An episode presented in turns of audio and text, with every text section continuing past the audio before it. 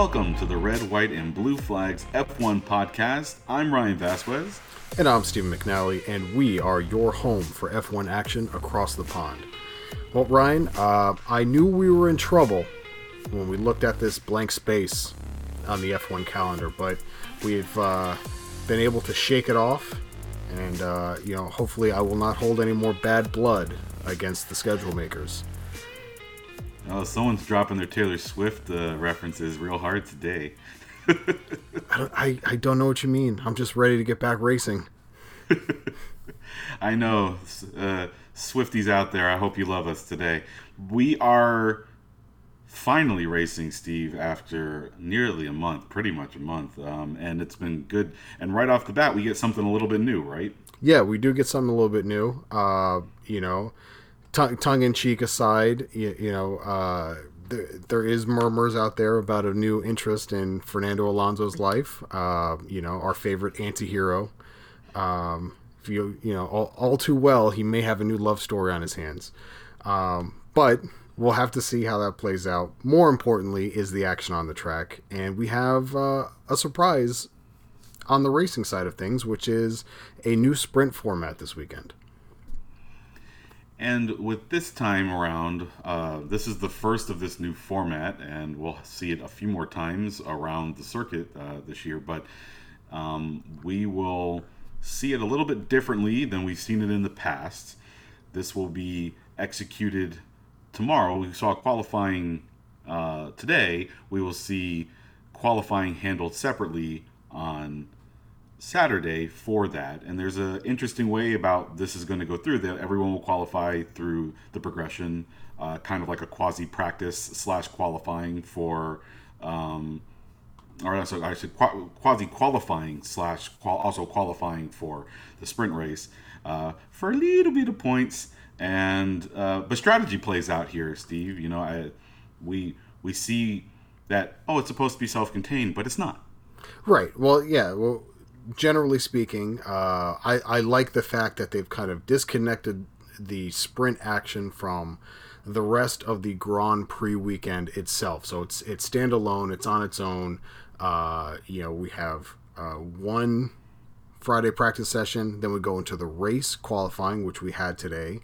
And then separate from the rest of the race weekend is a shootout, is what we're calling it, which is you know the same uh, one, two, three session, uh, fastest lap type qualifying, although it's an abbreviated time schedule, but that is solely for the sprint race to follow later that day on Saturday. So it's completely self contained. It does not affect the race order on Sunday.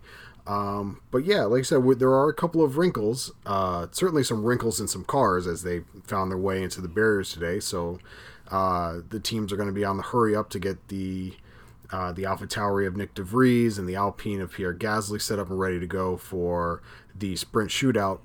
Uh, but we also have two drivers in Lando Norris and Yuki Tsunoda who have already gone through their allocation of soft compound tires. And the new rules state for the sprint shootout qualifying session that you need to have a new set of soft tires available for the third you know fastest lap session and they don't. So if they somehow progress through and advance they're not going to be able to partake in the final session of the sprint shootout which you know i, I think that needs to be uh, addressed and figured out. Yeah a bit odd. You know um, feels like again we you know you've heard me much lament about these rules uh, and we've talked about it on this cast but seems like sometimes they implement things and they seem really great, but they're a tad willy nilly and they fix it on the fly, right? Uh, this seems to be something that immediately comes up about uh, a fly in the ointment when it comes to making this work and not being uh, a disadvantage for anybody. And then, bam, disadvantage. Right, because this this format was announced this week. You know, we, we didn't really know what we, we expected to kind of fall along the same lines as it did before, but they announced this week. It's a new format. It's different. So um, again, I, I generally like sprint weekends. It gives you more meaningful race, or excuse me, more meaningful racing action throughout the weekend as opposed to you know three more or less mundane um, practice sessions. Uh, it, it'll be especially interesting this weekend since we have a freshly resurfaced track surface. And for the first two sessions of tomorrow's uh, quote unquote shootout again, if, I always want to say qualifying, but it's technically not qualifying anymore. But those first two sessions are on the medium compound tire. So already seen people having contact with the wall today. Some people a little bit more severe than others. Uh, Leclerc clipped the wall on his pole lap. Uh, I saw Lewis Hamilton touch the wall, and that was on the soft compound tires today. They're going to be out on a you know still pretty green track with the non options tire. You know they're going to push, so it'll be really interesting to see how that plays out. Yeah, it was a bit clunky today in qualifying. Uh, you know, and in uh, practice uh, yeah, it's just you. I think Sainz had to save it one time, and also got lucky when it you know someone bent it. He was able to fix a problem that was going on with him. Yep.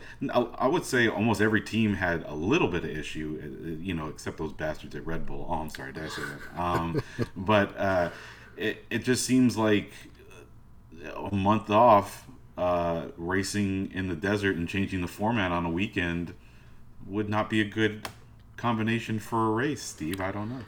Uh, from the team's point of view, I'd say yes. But from a fan's point of view, that just adds a little bit more jeopardy, and I can look forward to maybe some, you know, ulterior outcomes than we'd generally be used to. Uh, and I think chaos and uh, carnage. Yeah, chaos and carnage. Like Baku always kind of brings a little bit more added intrigue. Uh, certainly a a red flag type circuit. We had a couple, not just in qualifying, but in practice as well. So if uh, we had made predictions on red flags, we would have been covered, but uh, we did not. Uh, so I I think just the the track's ability for some close racing and close quarters, and uh, now we'll have essentially one and a half races to enjoy. I think that's great. Yeah, and I mean qualifying was a bit interesting. Um, we saw most of the major teams get, or the upper echelon teams get two cars in the uh, top ten. Uh, you know, except for Mercedes.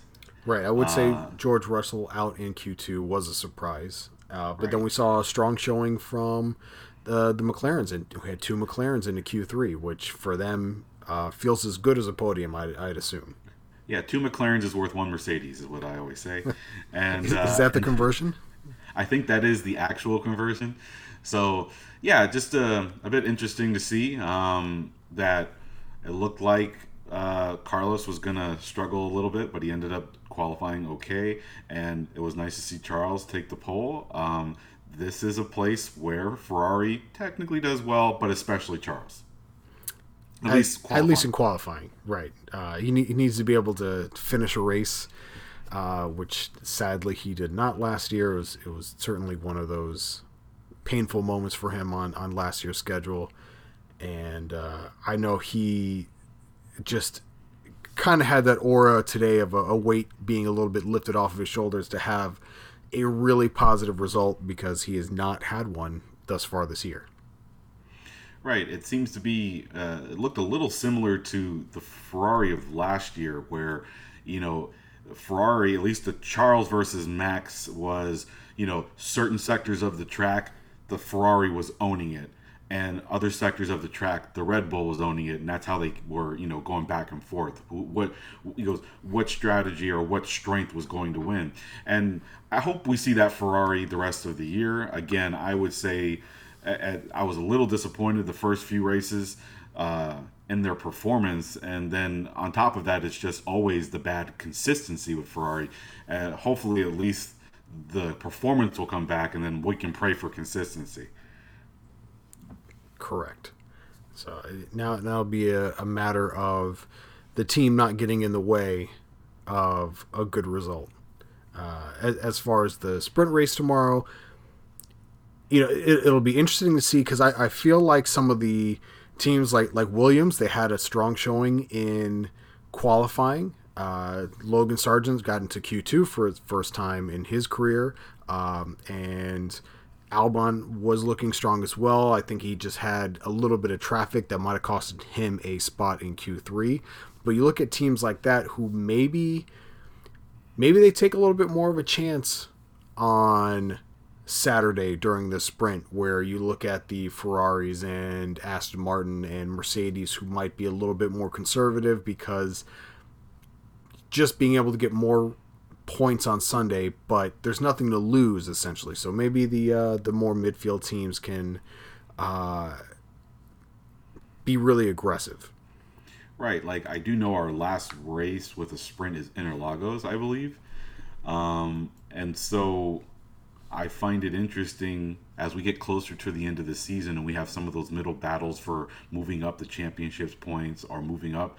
He goes, if we'll see people really targeting the sprint race as their better opportunity to gain some meaningful points versus the race.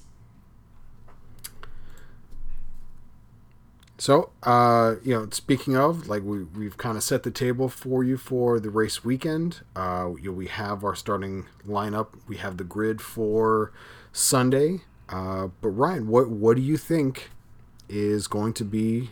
Uh, you know, t- tell me your predictions for Saturday and Sunday. Okay, my predictions. I believe Ferrari will podium. I know I've said this like four weeks in a row. I, Ferrari will podium. Now, do, do you want to leave it vague and, and give yourself a little bit more wriggle room for points, or do you want to name a driver? Ah, Charles. I'll say Charles will podium. All right, Carlos Sainz podium incoming. I just put the whammy on Charles. He doesn't need any help though. Um, let's see. My other ones are I think a McLaren will point. Okay. I'm going to keep my options open there because Jesus, McLaren, I need some consistency before I start picking you consistently. And I believe we get at least one red flag. Okay. Uh, so now you have uh, you have three sessions now uh, open for possibilities, which which is good. I, both sessions today had one, so you know the odds are in your favor. I'll even I will I won't even take the odds in my favor. I will say we will have a red flag in the actual race. I will go out on a limb. Sunday's Grand Prix, red flag. Okay. You know, and, and it's not certainly inconceivable. We've had them in, in years past. It really comes down to, uh, you know, n- needing to fix barriers sometimes is all it really takes. You know, uh, someone doesn't even necessarily have to get too hard into them, but just enough that, oh, the barriers are out of whack got to send some guys out there to straighten them out. That's enough to cause a red flag. So, uh, yeah, more an ongoing possible. safety. Yeah, more more an ongoing safety situation than an actual like really bad wreck or something that takes a lot of time to recover from. Right. Which you know, the, all, all the red flags that happened today were, you know, uh, car goes into the TecPro barriers and they need to be replaced, and you know, not not necessarily hard impacts, just in, in places where it takes a little while to get uh, safety personnel on the track and clean up. Okay, good predictions. I I can easily see you picking up two points this weekend, possibly a third. Uh, I will start with my first prediction. Uh, I think a non Red Bull car will win the sprint race tomorrow. Okay. I, I can't say for the race. I feel like they're just too strong over a whole race. They get stronger. Like e- even though they're they're one they, they had all the poles leading up to this and their one lap pace is really good, but you know they'll they'll tend to be a half a second to three tenths of a second faster than the rest of the field. But in race trim, they tend to be nine tenths to a second a lap faster.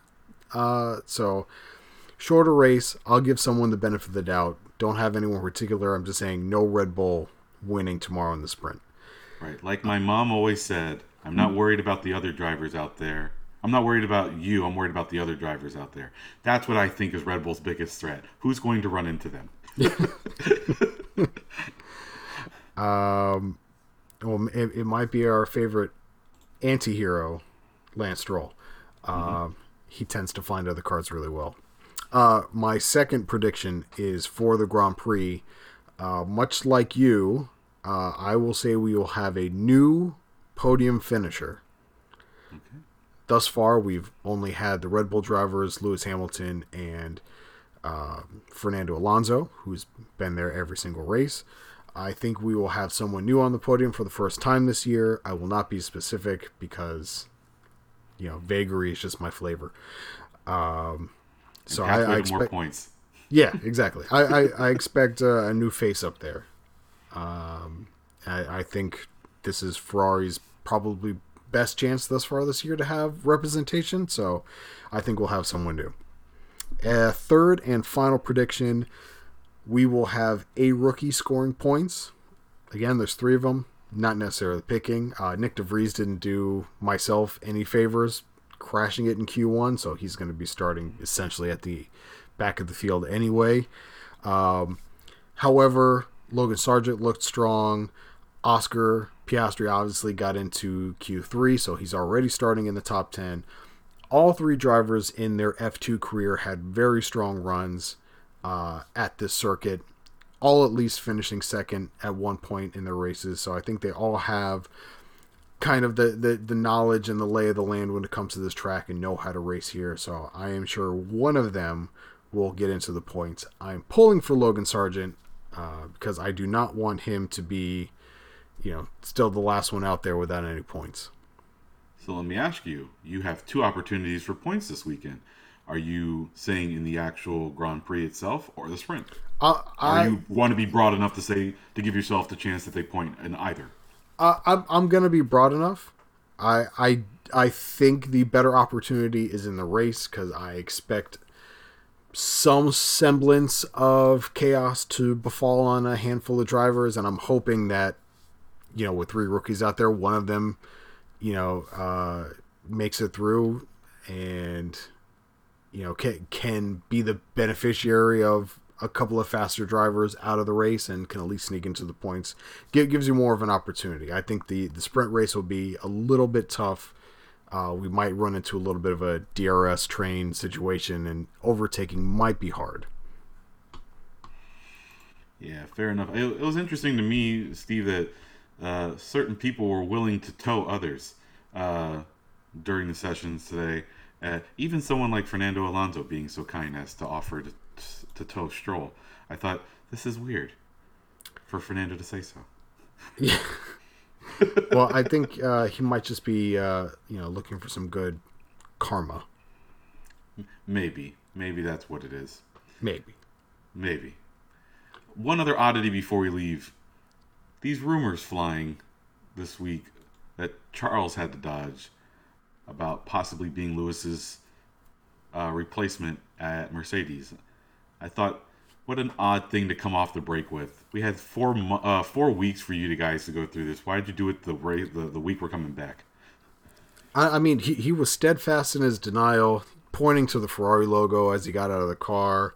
Uh, you know, I want to be here. This is where I want to be. I love Ferrari. You know, saying all the right things as you would. Uh, but it seems sincere enough that, you know, he doesn't want to be anywhere else. Uh, I don't know. I mean, Ferrari is having a, a departure uh, on their you know technical team. Uh, Laurent Mekies is leaving to be the new boss at AlphaTauri at the end of the year because Franz Tost uh, is out, uh, and he's been with Ferrari since uh, 2018. So they they are having a little bit of a shakeup. Obviously, Mercedes had a bit of a shakeup this week also, where James Allison kind of swapped roles to be a little bit more involved on the technical side from where he was overseeing things. So I, I, think maybe just all the chatter of moves happening kind of naturally flowed into Charles not being happy. Lewis is looking at a goal line somewhere, and you know why why wouldn't Mercedes go out and try to get the best driver possible? Fair enough. I just wanted to have the conversation in case they find each other on the track this week. Uh, it would just add more fuel to any kind of fire.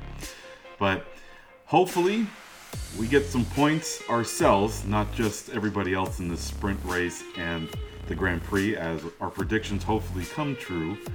But we'll find out on the next edition of the Red, White, and Blue Flags F1 podcast. That does it for this version. I'm Ryan Vasquez. I'm Steve McNally. and we will talk to you after the Azerbaijan Grand Prix. And we'll see you next time across the line.